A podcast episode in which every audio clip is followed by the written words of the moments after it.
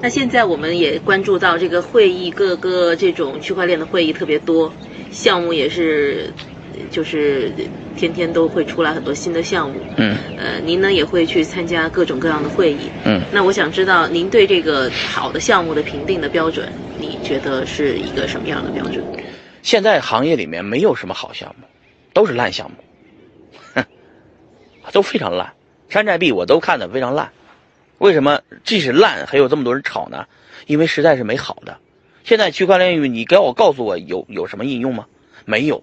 区块链应用最大的应用就两个应用，第一个是不停的开会，第二个就是不停的炒币，没有别的应用。整个行业就是一个空气，知道吧？但是为什么大家还炒呢？即使即使这么炒，整个数字货币加在一起的市值还抵不上一个苹果公司的市值。大家觉得哇，那金融的泡沫更大。我们这么大，全世界这么多人一起炒，炒了这么高市值，还不及一个苹果股票呢。所以根本就大家看不起金融行业，看这个比特币、数字货币太小了，不足为惧。所以这些人还在不停的努力的拼搏着。哎，这些人呢，就是因为他这个没有中心。这些人，你的中心在哪儿呢？谁说了算呢？谁都说了不算，死了哪个都没事因为去中心化嘛。就举个例子，我就算从现在开始退出币圈，我对币圈没有任何影响，币价该涨涨，该跌跌，是吧？我现在在这个行业也影响不了什么，该涨涨，该跌跌，你懂吗？这个行业里面大部分的币，你们细细分析一下，这个行业里面有什么币呢？这个公链出来一堆的公链，公链那些创始人我都是见过的。啊，都认识我，我也都认识他们，都是普通人，都是一个一个的创始人，知道吧？后面都是人，不是神，知道吧？那代码都是一行一行码出来的，只是他们用社区化的方式去码码代码，不是雇公司的方式去码代码，找一堆人一起开发，不是自己，我是有一个 idea，我一个远景，大家一起帮我们开发，对吧？相对来说，现在的项目呢，公开身份有创始人的。这个币有点好，就是相相对来说，大家愿意炒，价格比较高，所以大家说价格高的币是好币种。大家不是说你是努力干活你是好币种，大家说你的币价涨了是个好币种，对吧？所以评论的标准就是以币价为论英雄，对吧？那其实好真正干事的人呢，他以为不会宣传，不爱宣传，那是好币种吗？是好币种，但是没人没人看他，因为他不会宣传，所以整个币圈里面。从这么多年走下来看来看去，你怎么那么多的所谓创业项目开发者？其实这些人的素质水平都不高。你你随便找个苹果的工程师，PhD，呃，斯坦福的 PhD 都比这些人强。只是这些牛逼的人都被大公司挖去了，都都这些没人要的这些人，那自己搞点什么这个币那个币。所以其实我就说句不客气的话，币圈大部分项目都是歪瓜裂枣，都是比谁更惨，啊，比谁更烂，啊，没有几个好项目。懂吗？没什么好项目的，好项目是相对而言的，相对而言看谁的币价涨得高，大家说这个币是好项目，这创始人很牛逼，是铜神童，知道吧？啊，是神啊，那是是神吗？整个伪，举举个例子，以太坊就是个例子，以太坊的代码都不是维泰利克写的，都是 Joseph Lubin，他找了一堆，这这这是一个犹太人在后面真正的老板。就是所谓投资出钱出的最多的一个人，找了一堆的开发者一起开发的，维塔里克只是就建立一个远景，订立一个计划，啊，就你想想，十九岁的工程师程序员呢，只会写个 Python，不连 C 加加都不会写，怎么写代码？不可能嘛！但是大家会把他，哎，他的因为他币价涨，所以他是说他是威神，说他是神，但是其实都是吹牛逼的，包括那个这个最近吹牛逼吹的很厉害的 BM。所有的代码都是开源社区把代码一个一个组合起来的，组合起来变成了原来的比特谷，原来的 Steam，现在变成了现在的 B B M，现在的 EOS。其实本质上都是开源社区代码传起来的，大家一起搞出来的，那是一个人搞出来的。这社区只是需要有一个对以太坊的挑战者，所以说 EOS 挑战者。所以又来了个波场，波场的开发者更更更没有了，那创孙宇晨根本就不会写代码，对不对？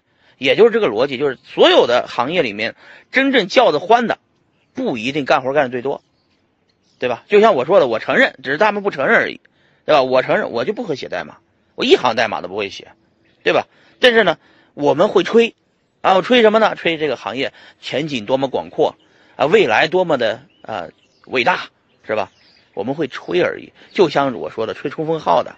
啊，本质上这个行业就是这这么些人一起组组在一起的一些，叫流寇，我称之为，因为主流的创业圈里面都融不到资的人。你举个例子，那个真格基金出推出来的那五连发五个项目，对吧？那五个项目都是什么项目呢？都是在原来真格投了，投了以后呢，这些项目呢融不到资了，拿不到投资了。好家伙，拿不到投资又怎么办呢？那那没办法，发个 ICO 吧，搞个什么什么公链吧，那炒一波吧，那出来了一堆，对吧？现在所以说都是现在的项目都不太好，我认为那这个行业还在滚动的向前发展，因为这些很烂的项目都搞得这么成功，于是很好的团队就开始有点嫉妒了，羡慕嫉妒恨了，说我们团队这么厉害。我们都拿到 B 轮呢，甚至拿到 C 轮了，马上就上市了。但是我们还不如不急，就在我们上市以后还不急。这个这个这个这个这个孙宇成波场搞了一个什么什么烂项目是吧？你搞你都能搞那么牛逼，那我会搞搞更牛逼。于是很多人就说：“我操，那傻逼都搞那么好，我也比他强，我要搞。”所以于是呢，一堆的就觉得别人傻逼的傻逼们又进来了，又一起搞，知道吧？所以就大家进来以后就开始各种吹牛逼，说自己的背景多牛逼，自己拿了多少 VC 的投资，自己肯定比他们强，然后就开始 PK，啊，那 PK 就 PK 呗，我就看谁能吸引眼球呗。